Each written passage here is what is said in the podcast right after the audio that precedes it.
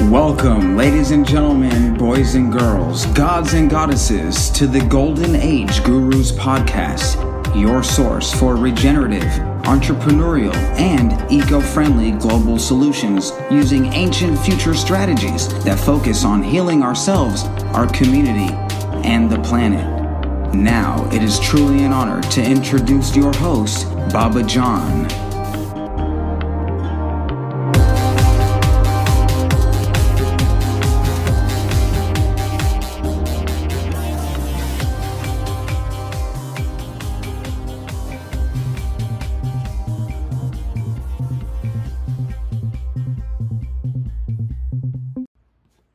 Greetings, Golden Agers. It's Monday morning, June 13th. I've got an exciting guest today, Oberon Zell, a real life Dumbledore who runs the Grey's School of Wizardry, patented the paleo science technique of creating a unicorn. We're going to get down to the bottom of are unicorns real? Is magic real? How do you compile your magical knowledge? All these things Oberon's going to talk about. It's great to have him and enjoy.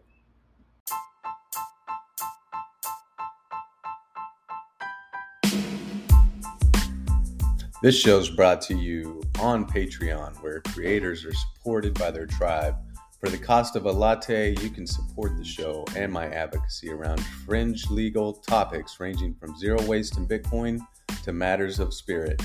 I'm committed to serving mankind by providing thousands of years of ancestral wisdom. Learn from my gurus, join my network, and get exclusive content.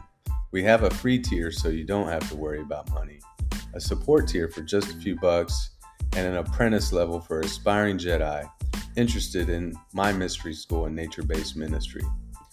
We have a VIP business tier for CEOs who want their own wizard. Just remember, King Arthur had a Merlin and Queen Elizabeth had her John Dee. Historically, I've charged way more as a consultant, but while I wrap my last year of law school, I'm willing to help just to get this new platform going. You'll have access to me with the Voxer app and get access to the Advocacy Launchpad and Discord. Sponsorship is sold separate. If you're interested, message and visit patreon.com, P A T R E O N dot com forward slash golden age gurus. Follow for free and support if you can.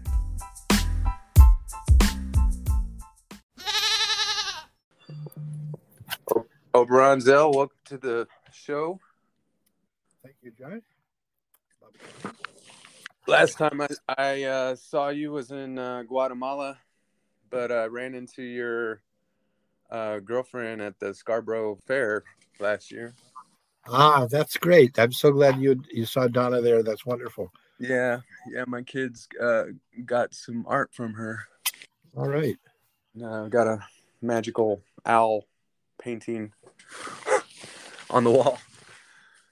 Yeah, she's going to be visiting me in about a week or so. So we'll um, be have a little time together again this summer. Beautiful, beautiful. Where where are you right now? I'm in the state of Washington, about 30 miles northeast of Seattle. Nice. So you're you're close to rainforest then. Yes, absolutely.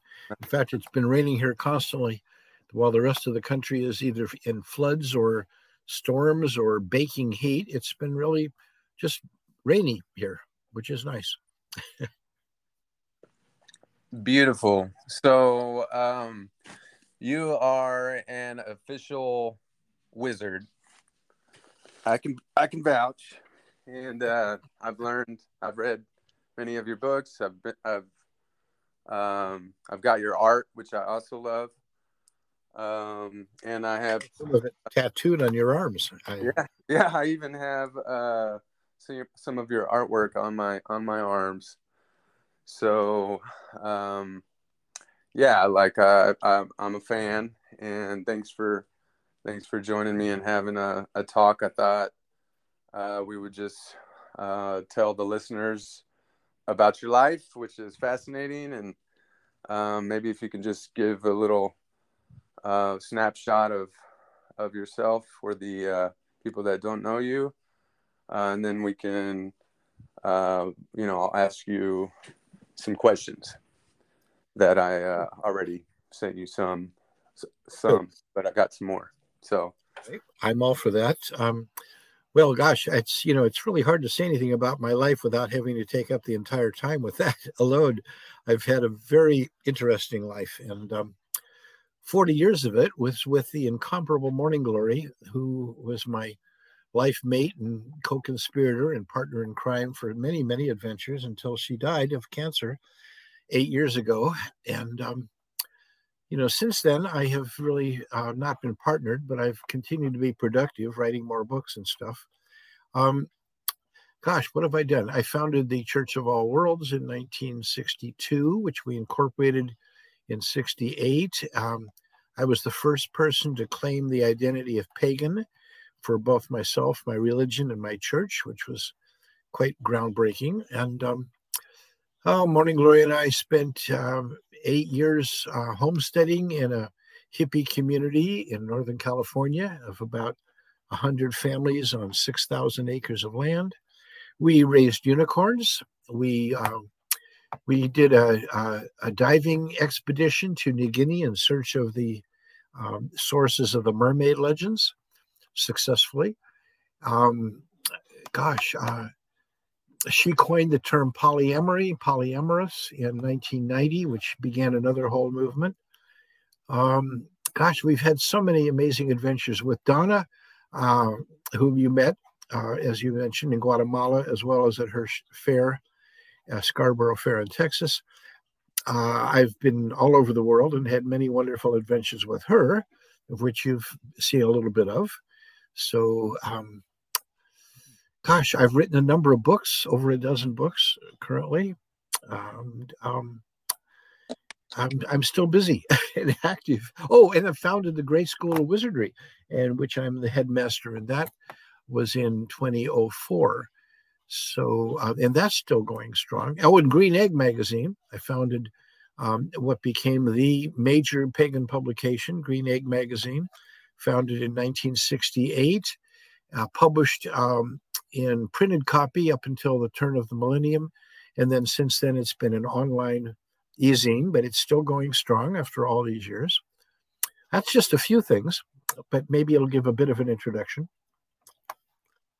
Yeah, and you you mentioned the unicorn thing, uh, which uh, you basically patented a, a way to um, grow one horn on a goat and you're you're just to clarify, you're talking about the goat unicorns that the uh, scar uh, the circus was buying from you.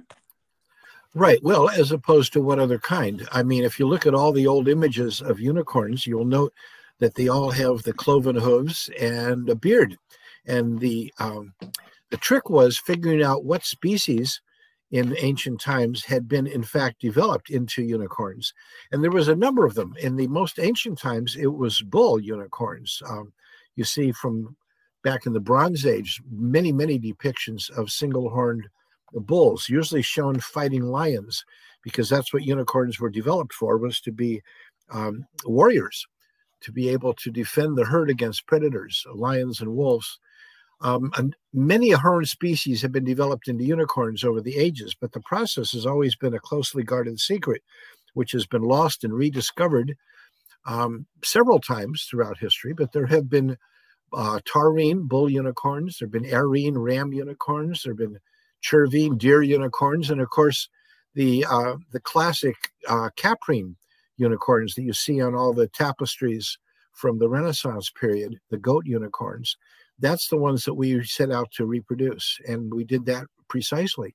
The animals that we that we created are absolutely straight out of those tapestries.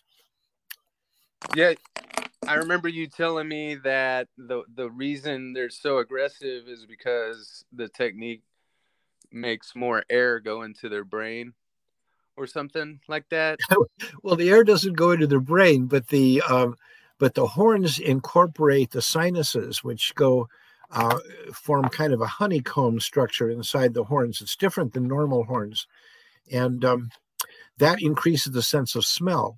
Also, the positioning of the horns changes the structure of the skull uh, significantly, and it allows a further development of the frontal lobes of the brain than the two horned uh, structure, which basically compresses the brain in the frontal areas. So the animals are really smart.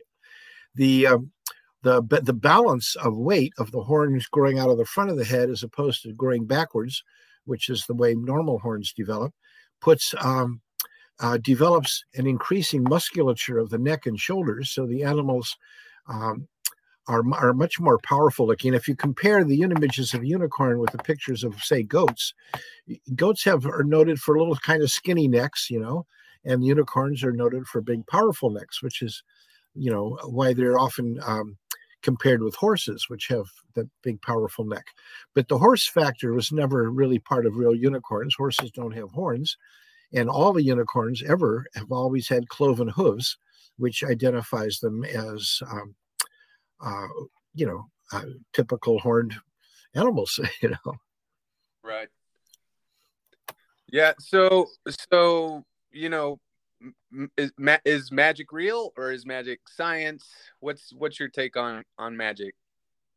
Well, that's an interesting question. You know, science and magic um, were never distinguishable throughout the most of history. It wasn't until the 1660s, with the development of the scientific academy, that a distinction was made between science and magic. Uh, and they separated out astronomy from astrology, physics from metaphysics, and so on down the line. But um, at, at some ultimate level, magic can be understood as science that we don't really yet have um, explanatory theories for. But frankly, up until fairly recent times, we didn't have explanatory theories for lots of things. I mean, gravity, magnetism, you know, uh, germ theory, um, nuclear theory, how the sun worked, or none of these things. There was no possible way to know it. The cosmos itself, cosmology, none of these things had any theoretical basis until the 20th century. So many of them were lumped into the field of magic and superstition. What we've seen since the 1930s has been a revolution in science with the new field of quantum physics. And quantum physics has opened up a whole new perspective that, in fact, does encompass magic. And the uh, rules the laws of quantum physics, particularly the, the concept of entanglement, are um, indistinguishable from the laws of magic. The, the magical principles simply laid out the way things worked, and then quantum physics came along with some explanatory theories uh, to explain it. And so now, you know, when people ask about magic, I always refer them to quantum physics, you know, right. which in the early days, people like Einstein regarded as magic. Einstein famously referred to um, a quantum entanglement as spooky action at a distance. You know. well, I, I, had another uh, elder of mine that is um, pretty powerful, written a lot of books, um, named uh, Baba Falokun, and uh, he, he he calls uh, our our practice, which is uh, a- African um, ancient tradition. Uh, he calls it paleo science. He started to call it paleo science, and, and I thought that was a good uh, way to get the point across. You know, yes, I like it. That's very nice. Um, in my work and in my teachings, I have come to a definition of magic that seems to be pretty functional, although there are many different uh, versions and many different um, explanations of what it is. The definition of magic that I like to work with is probability enhancement. And that also ties into quantum physics, which is all about probability. So I think we're getting there. I think we're moving towards a uh, reconciliation of science and magic as as we're developing more knowledge and becoming aware we're beginning to recognize some things that our our ancestors worked with but they did not have the laboratories and scientific theories to explain the stuff. They just figured out what worked. Yeah, when you were talking about the unicorn, it made me just think, you know, that's pretty much paleo science. It is. Absolutely. Yeah. Um, so one I, I know one of your most valuable and hard to get books is um, the one with the the bestiary. Um, what, what what's, oh. what's the name of the one where you go into all the crypto beasts? Yes, Wizards Bestiary, and it's ah. been out of print for a few years, but I am just right now completing the final updating and editing for a second edition oh, that nice. will be out probably within a month. And um, so look for the second edition of the Bestiary. I've added an additional chapter, a few more pages, done a lot of editing and updating, and I'm really pretty excited about this uh, new release of that. So look for it, the Wizard's Bestiary. Yeah, I'll def I'll definitely look for that, and uh, the kids will love it.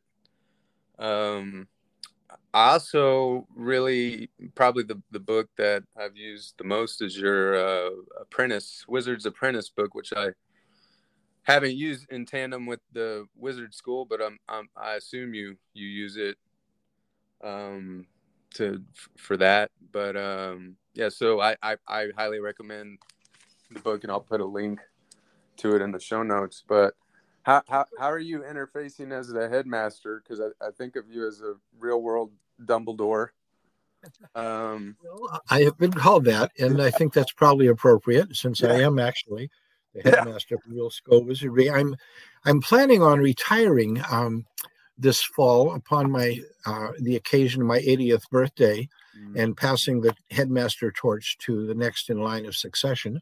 So that will be nice. But I've held the role for a long time. The grimoire was the first book I wrote, and that was uh, came out in 2004. And the school was kind of an outgrowth of it. As I was writing the book, I was developing a textbook really for um, magic in general for uh, the next generation was the idea yeah. and i worked with the gray council council of mages and sages of um, of our time and uh, together our our task was to create a, uh, a compendium of all the magical lore that was fundamental and basic for the next generation we wanted to create basically a textbook for a real life hogwarts you know yeah. inspired by that that would be the book that we all wish we could have gotten a hold of and we started on the path and the book that we want to make sure we get next time around when we in our next incarnation when we're ready for it. So that was what we set out to do. And in the mm-hmm. process of it of it i realized that this was really just an introduction a foundational book and there was so much more to go and i wanted to refer the readers to where they could go for more information. I figured there would be some online schools or something, and mm-hmm. and I found there wasn't any. There really wasn't anything. So that became the next task was to create the school for which the book would be a textbook. Mm. And that's been very successful. The Grey School is phenomenal. It's got uh, 16 departments and over 500 classes and a um, couple dozen remarkable teachers mm-hmm. and uh, about 300 students and uh, the the courses are in seven levels, leading up to a journeyman certificate of journeyman wizardry, and it's just terrific. I'm very very pleased with it, and very proud of the students and faculty that we have. They are wonderful.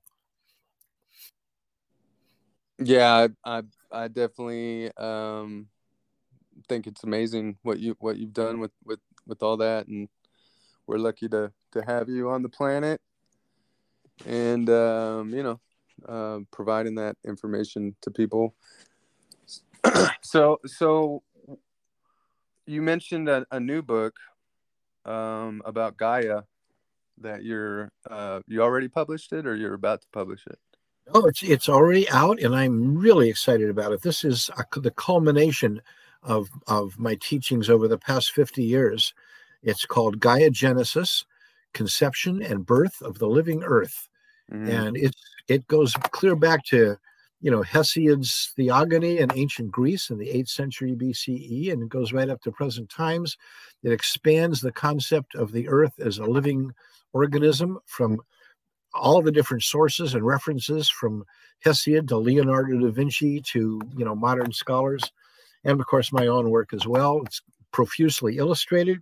It's out in both paperback and hardbound. It's my hmm. my first uh, book to come out in hardback, and I'm really very excited about it. This is the one. If any, if one book of mine really survives um, the time and all, and future generations want to look back to what it was I was talking about, mm. this was the one. I really hope everybody reads it. And you can check any of my books uh, easily enough. Um, just plug in my name to the book section of Amazon.com, and they'll all come up. And you can read the reviews and the explanations and, and all that stuff. It's all there, all online. So, what about your? Uh, you, you know, you you you sold me this um, uh, symbol that was a combination of a of an ankh and a pentagram and a uh, caducus. What's what's that word? Caduceus. Yeah. And had a, you had a cool name for the the the trilogy there combined. Yeah, I call it a Pencaduce. I struggled for a while trying to come up with the design and then eventually a name for it. That that was a little bit trickier, but uh, Pencaduce covers it really nicely, it, and that really explains what it is. And the whole point of it was to develop a symbol uh, that expressed wizardry in the Western traditions. Mm-hmm. The uh, uh, the Kemetic traditions of Egypt, represented with the Ankh, the um, uh, the Greek traditions represented by the pentagram, and of course the Hermetic traditions uh, represented by the caduceus, and all together into one design, they really represent the wisdom teachings of the Western world, and and I'm very pleased with that. Everybody likes it.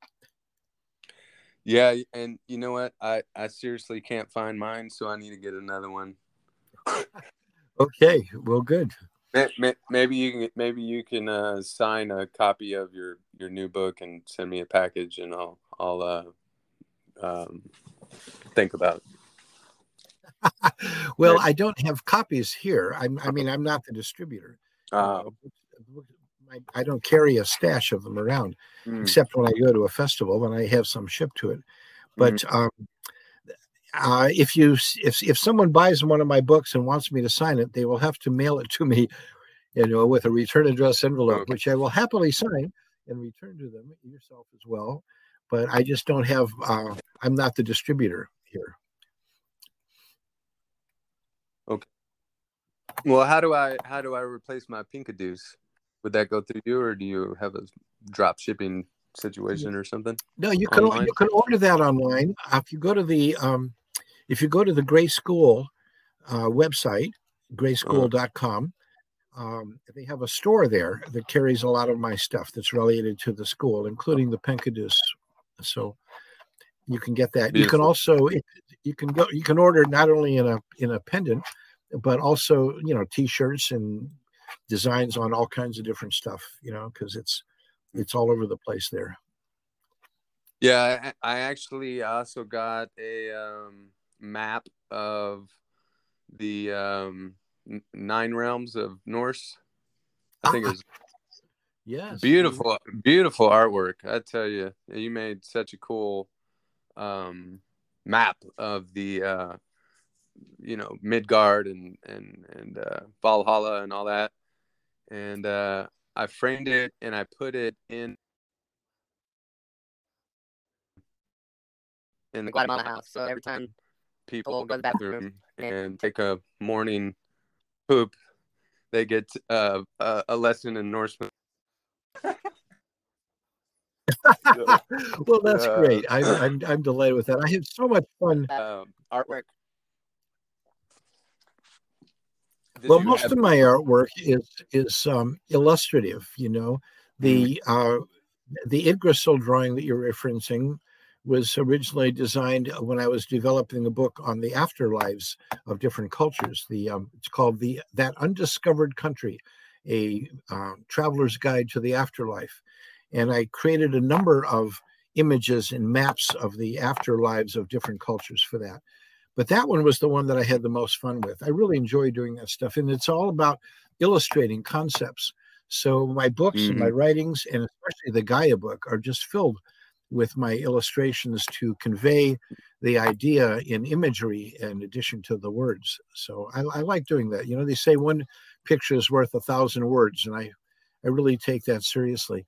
I kind of got on my professional art career by illustrating science fiction stories back in the 60s for, um, mm. you know, science fiction publications. And so I still have a few of those left around, and periodically I plug them into things. There's a few of my old illos from the 60s and 70s are in the Gaia book because uh, I'm talking about stuff that goes back to that period, as well as lots of new stuff. I, I really just enjoy creating art that carries a message. I'm not interested in abstract art or or landscapes and things like that. I'm I'm mm-hmm. interested in art that tells a story of some relevance, things I'm trying points I'm trying to make. Yeah, yeah, I, I am I'm, I'm a big fan. Um, love it. And uh, my question about that is is for an uh, wizard such as you know I, I'm I'm definitely thinking about a group a group and um, do you have any tips for organizing a book like that? Um, any techniques that you can recommend uh, as far as organizing that chaos? and grimoire? well, I'll, I'll, tell you how I do it. I mean, you know, I don't really know what other other authors do, although I did get a few lessons from um, Robert Heinlein in our correspondence. And basically, he would just keep a bunch of three by five cards, and whenever he got an inspiration, he would jot it down on a three by five card and stick it in a box labeled whatever book he thinks it should have gone to. Our next sponsor is Mint Builder. Have you ever heard of the book The Richest Man in Babylon? If not, you can check it out in the bookstore. But it's a classic business book that reveals the key to personal wealth. I'm going to give you that key, and it's basically saving 10% every month. So, the way I like to save is in gold and silver with Mint Builder. I've been using Mint Builder for years and have attained master status. I have created a system where my savings plan pays for itself by signing up people who want to save and start a silver bank account, which ships physical coin out every month based on their budget. The author of The Richest Man in Babylon says that magic number is 10% of your income. Now you can build your legacy with the best pricing on metal assets while helping the nonprofit Feed My Starving Children, which uses 90% of donations for food to stop malnutrition in over 100 countries around the world. Thank you for considering Mint Builder to build your wealth and feed hungry children. You can go to mintbuilder.com forward slash 102026, or you can go to preciousmetaltrends.com forward slash 102026. Complete the form and claim your free silver bullion bar just for taking our short tour and brief survey. Yeah. So what the last thing I heard was you were telling me about keeping a three by five card and putting it in a box, and then it went out. Oh, that was quite a ways back then. You really lost a lot of what I had to say. Oh, yeah. Oh, basically, you were just asking um, what the process is that I use for writing a book, and I don't use the three by five cards. That's what Robert Heinlein used. Um, but what I do is, uh, is I get ideas for books. I make a folder for that with that title on my on my laptop, and then um, as I get ideas, I write them down in little notes and stick them in and expand on some of them. And eventually, when I get enough material accumulated, I start organizing it uh, in an outline form, and, and the outline eventually becomes a kind of a chapter outline, and um, and then it's a matter of fleshing out the chapters as they develop. But an important part of developing a book concept is a proposal that you have to create to send off to a publisher. And there are some really good online sites on how to write a book proposal. And I found that in doing so, which is which has been invaluable to me, just incredibly so. This is how I really got my first book launched. In writing the proposal, you really do lay a foundation for the book itself because you have to write a introduction, explanation, uh, a biography. You have to look up other books in comparable areas, uh, do some research, um, develop a chapter outline, and all these things. And in the process of putting together the proposal, um, you really have the foundation for a book. And then it's just a matter of filling in the blanks until you're satisfied. And I spend years on some of my books. The Grimoire, which is my first one, I spent two years on. And um, the Gaia book, uh, which just came out, you know, it's got 50 years of collections of notes and materials that went into it. Um, the Bestiary, which was the most fun book that I ever did, really began with an idea back in the mid 70s that Morning Glory and I were having a conversation following the uh, the movie, The Last Unicorn. And we thought it would be kind of fun to write a book on the true stories behind mythical beasties. And that research eventually led us to discover the secret of the unicorn, which diverted our attentions from the book for a few years while we actually went out and raised unicorns. Eventually we got back to it and finished the book, and the book came out in 2006. And it's really been the most fun one. And as I said, uh, the first edition is now out of print, and the second edition is um, in in the final stages of the process. All I have yet to do is the indexing, and that may very well be out within a month or so. So that's that's pretty much all I can tell you about my process. I think other every author has their own process, and it's a good idea to ask them. do you do you like wake up in the morning and try to write for like an hour, or do you do it at night? Like, what's your what's that look like? well, I wish I could be that organized. I wake up in the morning with ideas that I get in my dreams, you know, and I, I usually spend some time in the morning before I actually get out of bed, just lying there in that liminal state. It's my meditation time, and kind of organize my thoughts. And then when I get up, I write them down, uh, ideas. But I generally spend my first uh, time in the morning just dealing with email and messages and Facebook stuff and there's this huge volume of communications that really don't have anything to do with progressing my writing, but are really important for me to, like this um, podcast, for example. So my morning is generally spent with that, you know, communicating with the rest of the world. And then um, in the early afternoon after lunch, I hopefully will have some time if I don't have something else scheduled. And that's pretty much when I do most of my actual writing.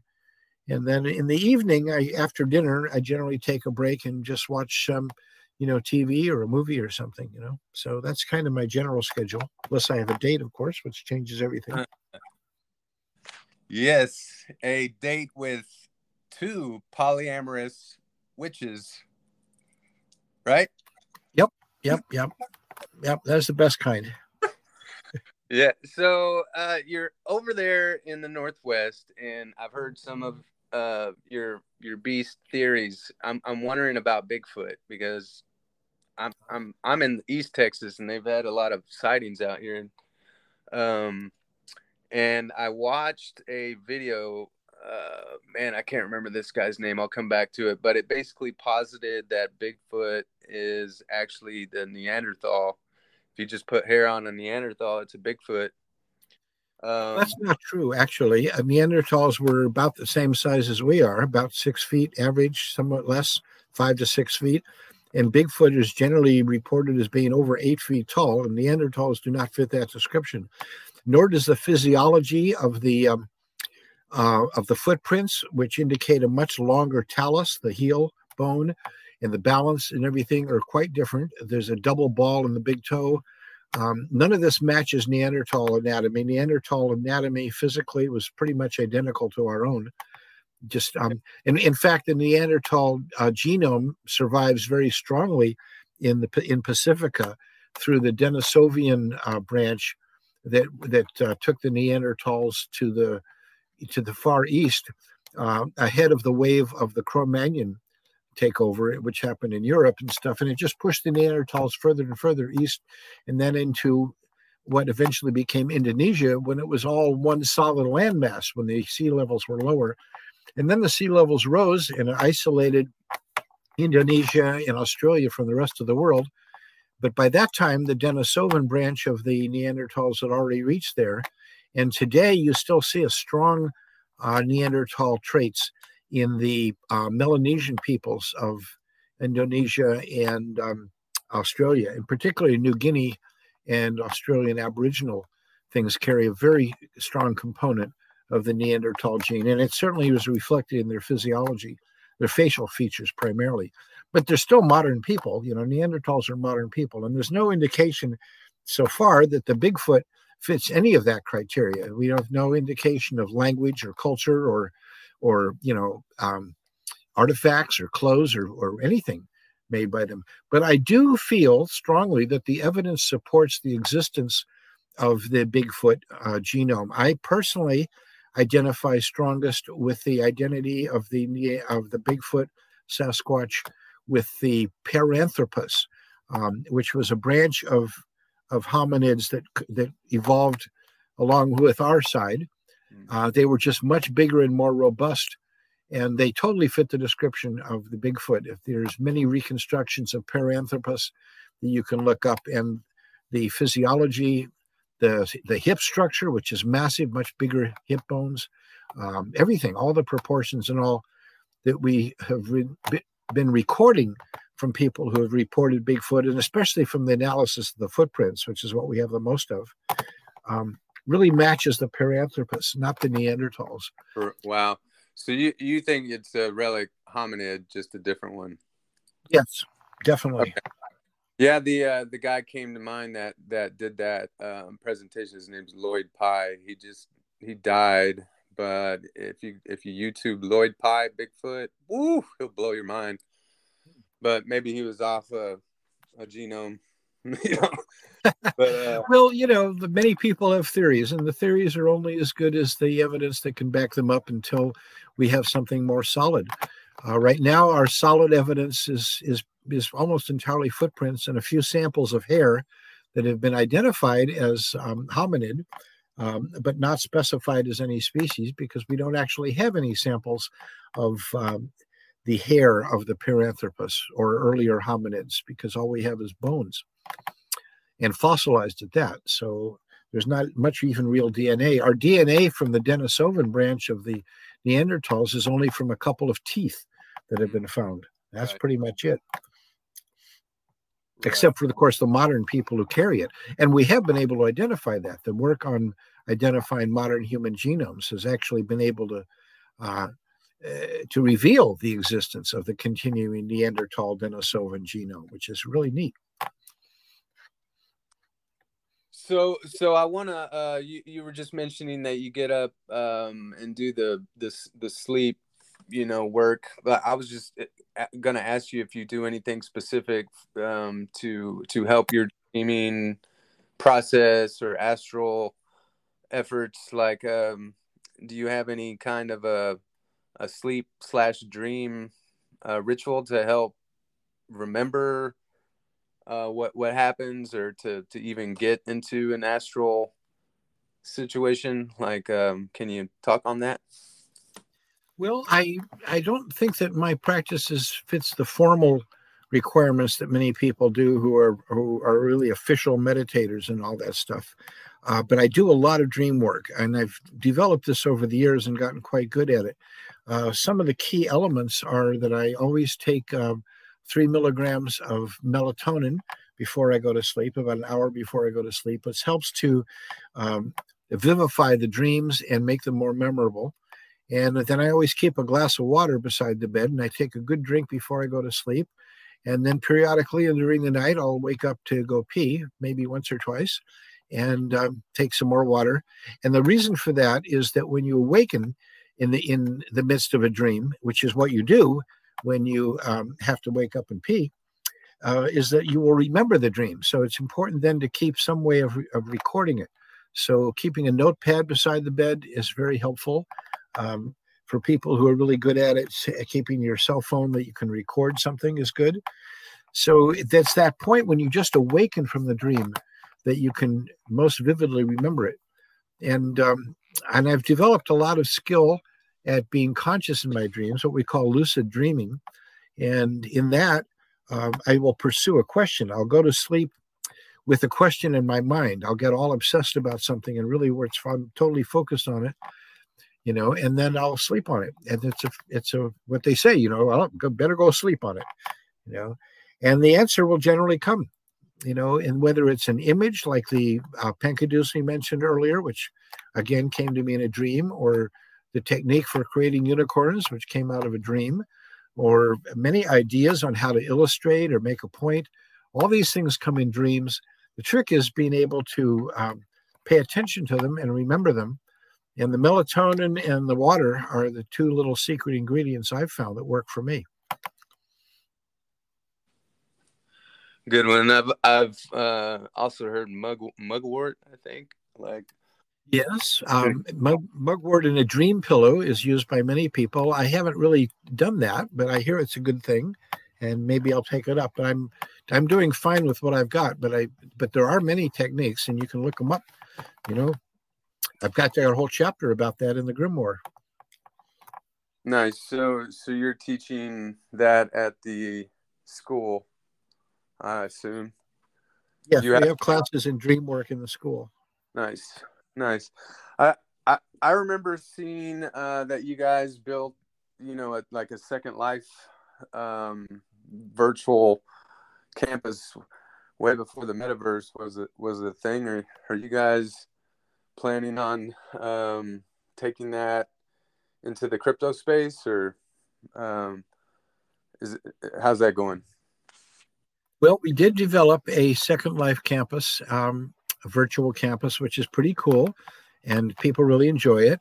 We've had that going on now for well quite a few years, about ten years, I think, and uh, that's been very successful. Really beautiful campus, a lot of possibilities. We're also um, now have a physical campus at our headquarters in uh, upstate New York, which we're expanding and developing. Right now, we're um, we're working on building the uh, new dormitories for the conclave, which is coming up in July up there. I'll be our second conclave at our at our facility.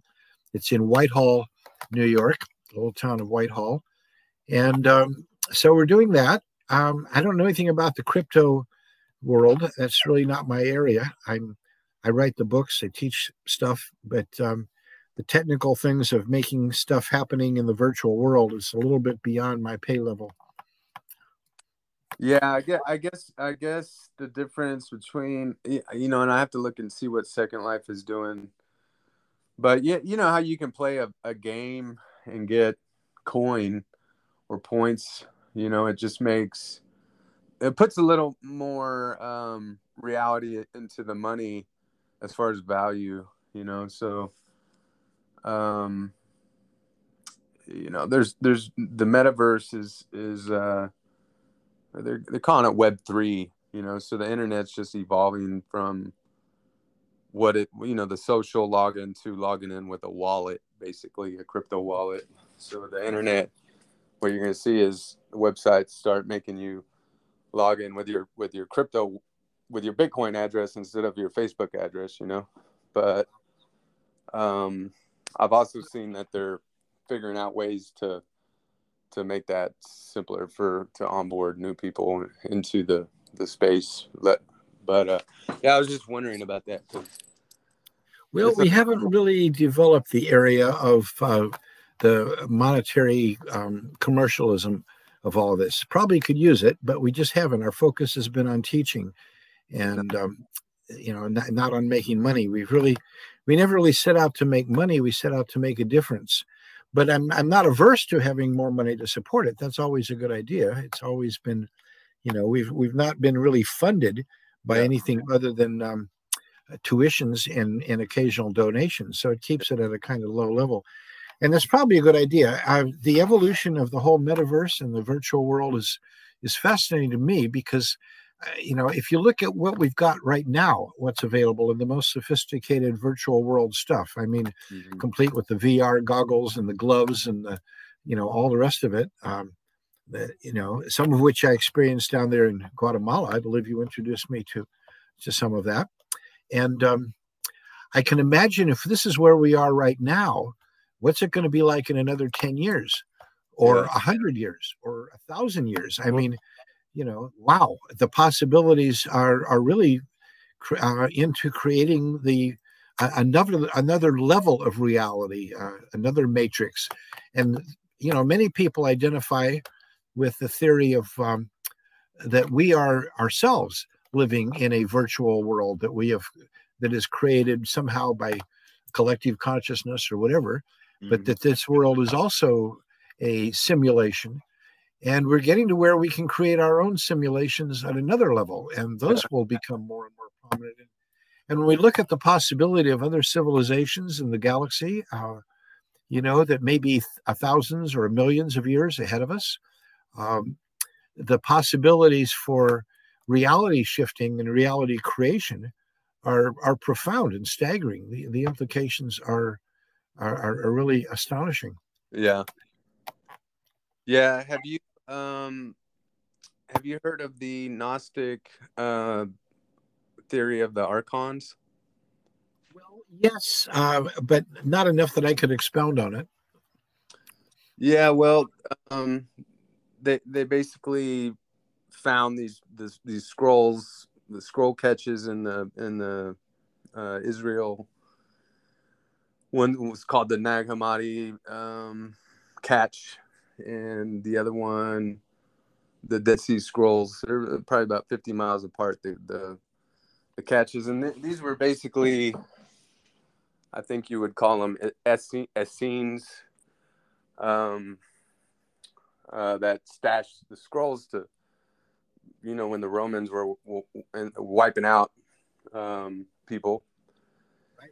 And uh, you know, if you read those those scrolls, they're they're like unedited Bible basically, and apocrypha, and they they they, they basically say that we're in, you know they say we're in a, a simulation, and they call the uh, the beings behind it uh, archons, which means old ruler, old rulers. And um, they said the head archon is named uh, pretty much Yahweh, and um, you know the Abrahamic religions are are praying to Yahweh, which is that Old Testament, you know, jealous, angry God. Um, so the Gnostics, you know, call, called out, um, called that out and said, "Hey, you're you're praying to this automata, that's not God." and and you know then you have the the inquisition started to wipe out the cathars in france that believed this stuff so you know they they basically persecuted um everyone that that believed these things down to like one last copy of their book and this catch in the dead sea you know like it like it, it, now it's online. Like it's like literally like one copy left and you know now it's on the internet. So people were kind of getting the memo that was right. uh, burned well i am familiar with the history not not quite as much with the teachings and stuff which um, haven't interested me as much as other mythologies of, of the world but i am familiar enough with that um, to know that stuff.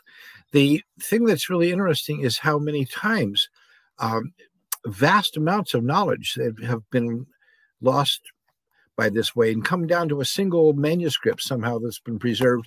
And what about the ones we didn't get even that? You know, the destruction of the Library of Alexandria is devastating. The destruction of the libraries of Tibet, of the monasteries that have kept stuff alive, the destruction of, um, well, many, the, the, the libraries of the, um, uh, the Aztecs, the Mayans in particular. Yeah you know, to, lo- to lose all this stuff is a precious resource. And they're just, in, in some cases, we only have tiny little bit of, uh, of a single manuscript, like the Popol Vuh is the only manuscript we have of the Mayans. The Epic of um, uh, uh, of Gilgamesh, you know, comes down to us in just a few little fragments, and it, it represents a vast amount of information is embedded in that. Um, Beowulf, the whole saga of Beowulf, which is you know, fabulous saga story came down in a single manuscript that was almost lost. It was just kind of passed around in a few monasteries and nearly destroyed and only recovered by a fluke. How many others things like this? Um, mm-hmm. We didn't even get that. We don't even get a single copy because it's very precarious. I, I think yeah. this is such an important part of of human culture is our ability to pass down to succeeding generations our knowledge. You know, yeah. I, I, read an interesting article recently on octopi, octopuses, not octopi, octopuses. And the question was, well, if, if they're so intelligent, which they are highly intelligent, uh, is there any chance that they may develop a culture and a civilization eventually? And the and the problem is no, because mm. the process of giving birth to the next generation kills off the previous generation. The mother octopus dies before her eggs hatch you know she has to take care of them and then she eats wow. her own tentacles and she destroys her body in the process of of uh, uh, of keeping the eggs going until they're ready to hatch which is quite intense and and then she dies so mm. she never passes on any knowledge that she may have acquired to the next generation and this is simply built into the into the concept. What we have going for us, it started with developing language and speech and oral traditions, but when we figured out how to write things down and record them and to be able to pass them down to future generations over millennia, as we've been able to do, this is a, a profound leap forward that has given us an advantage over every other creature on the planet. You know, not that we're necessarily smarter than whales or dolphins or you know other creatures that may be up there. Um, you know, even you know even chimps and gorillas and dogs and octopuses and African gray parrots are really in the intelligence level of of human children, but um, they don't have a language and a way of passing down things to the next generation. There's no transmission. Yeah, the uh, I I just saw a, a article myself on uh, Minecraft, which is a pretty popular game. I don't play it, but um, my kids do. And uh, there's a library. Somebody built like a library, and like every um, repressed, you know, piece of literature that people need to be reading that that they don't have access to, they put in that library. So they made like a digital Alexandria, you know, like in Minecraft. So that's that's kind of why I like the uh, crypto stuff because it it it promises like a more immutable, um, more uh, uh, it it allows for storage of information in a way that people can't really mess with it, you know. So well, that's great until, of course, we get an EMP. The thing is that that yeah. we can still read Egyptian stuff that was written on papyri, you know, three four thousand years ago. We can read ancient Sumerian stuff that was um, engraved in clay tablets five thousand years ago, and we can still read that stuff. It's still around, but we cannot read things that were written on paper um, a um, hundred years ago because the paper deteriorates and falls apart, and it's made with acid stuff, and we're losing our contemporary libraries. Or just, I, I, I'm, I always think of that scene in the movie The Time Machine, where the time traveler goes to a library that's 8,000 years in the future, and he wants to know what happened, and he and there's still books on the shelf, and he he reaches for a book and picks it up, and it just crumbles to dust in his hands, and and that image has always stuck with me because that's really what we're doing. And if right next to it there were cuneiform clay tablets, they'd still be there and mm. still readable but not our not our current literature not our writing and the electronic stuff is even worse one mm. emp and it's all gone yeah uh, I, I really like my uh, yoruba lineage because the tradition there was to pass the information orally so the whole system is intact and, uh, unless the last person who knows the stuff dies, which has happened to many cultures, and and their oral traditions have simply been lost entirely of mm-hmm. of the mm-hmm. Druids and and and and many Native American peoples that um, you know their their tribes were wiped out by you know uh, conquest or disease or whatever, and the last storyteller, who is the preserver of that knowledge, dies without passing it on. That's it, and it's gone. Yep, true that. Woo! So, so do you have a library in uh, the Second Life where you guys storing the the knowledge? And I I don't believe that we do. I'm not quite sure how one would do that, but it's an interesting concept. I'm I'm not sure we don't, but I I'm not aware that we do. Uh, I think that we reference um, all of our books and in textbooks and stuff like that are either electronic or hard copy mm. uh, copies for it. But I don't believe that we have anything in a uh, a library in Second Life that you could go to. But it's it's probably a good idea to start doing that. You know. Yeah. So so you mentioned a, a conclave in, in New York. What is a conclave? A conclave is what we call a gathering, um, a Grey School gathering. It's uh, you know, folks come together. We have um, uh, we've had different kinds. We've had campouts, which are, take place somewhere there's a campground, and then it involves teachings and classes and campfire in the evenings and stargazing and storytelling and lessons and nature walks and you know making things um, usually things like wands and staffs that are really good to make mm-hmm. out of natural materials and it's just a, a get together for the school. Um, and and our, we have to, in order to have a conclave, we have to have a couple of actual teachers available. So I'm one of them, and I get taken around the country to attend these. But other local teachers are also, and um, they're really quite neat. I, I think that they're a lot of a lot of fun and very instructive, and everybody loves them. Awesome.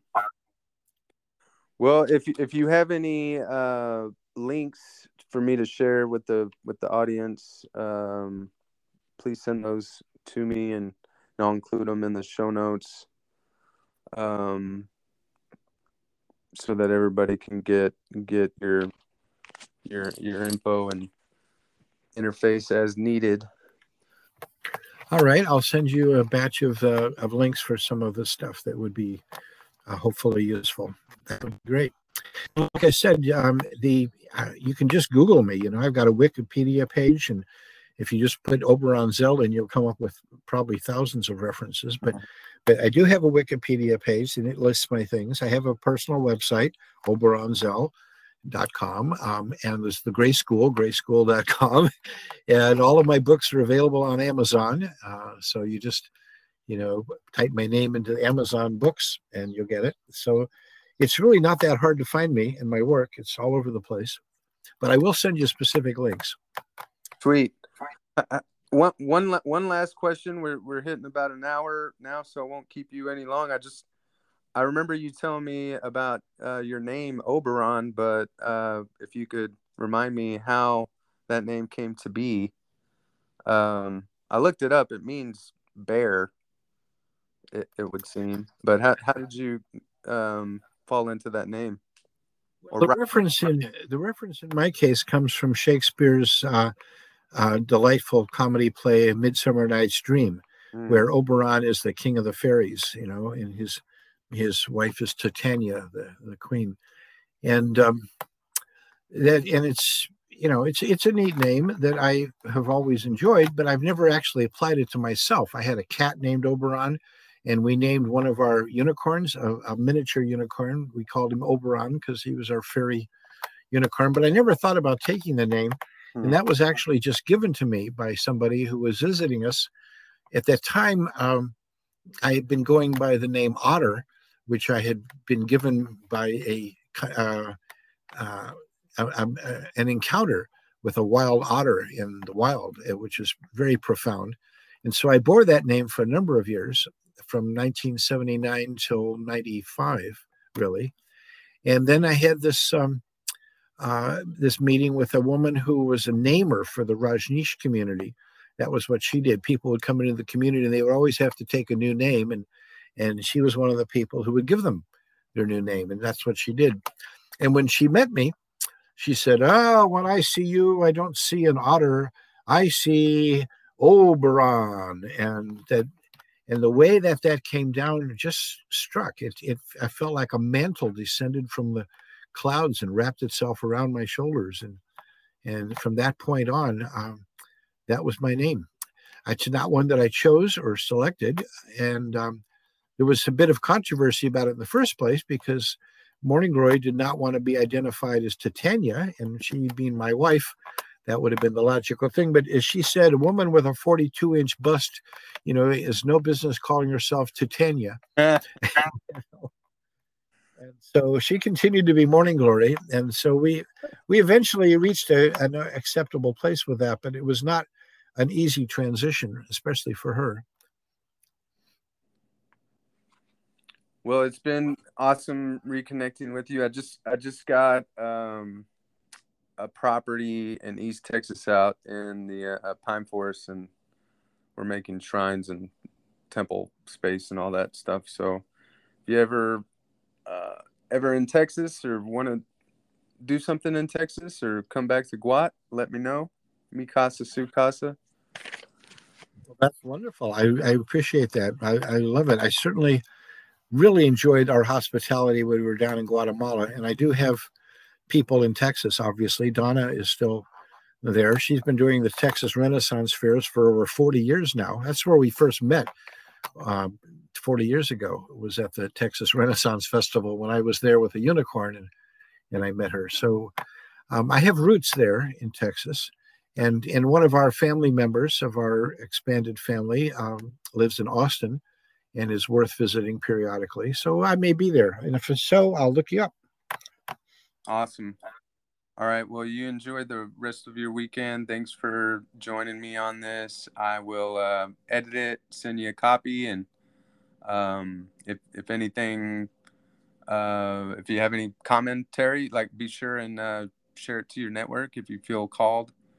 Um, and um, yeah, thanks. Just thanks for coming on. I, I love your work. I'm a big fan, and I will make sure and propagate uh, these books and everything else that you've done. So.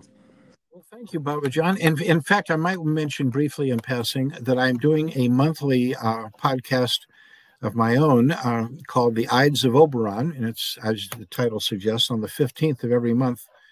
And um, I'm doing that in conjunction now with the Grey School. So that's something else that we're that's going on there. So folks might want to tune into that. Anyway, thank you. It's been a delight uh, visiting with you again after all this time, and uh, good on you for this.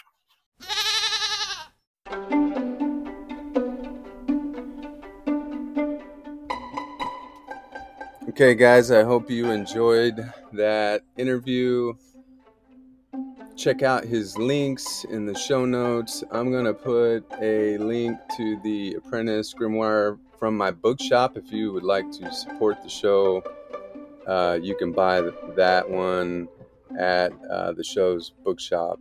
And make sure and like, follow, and share if you feel so compelled. Enjoy the rest of your week.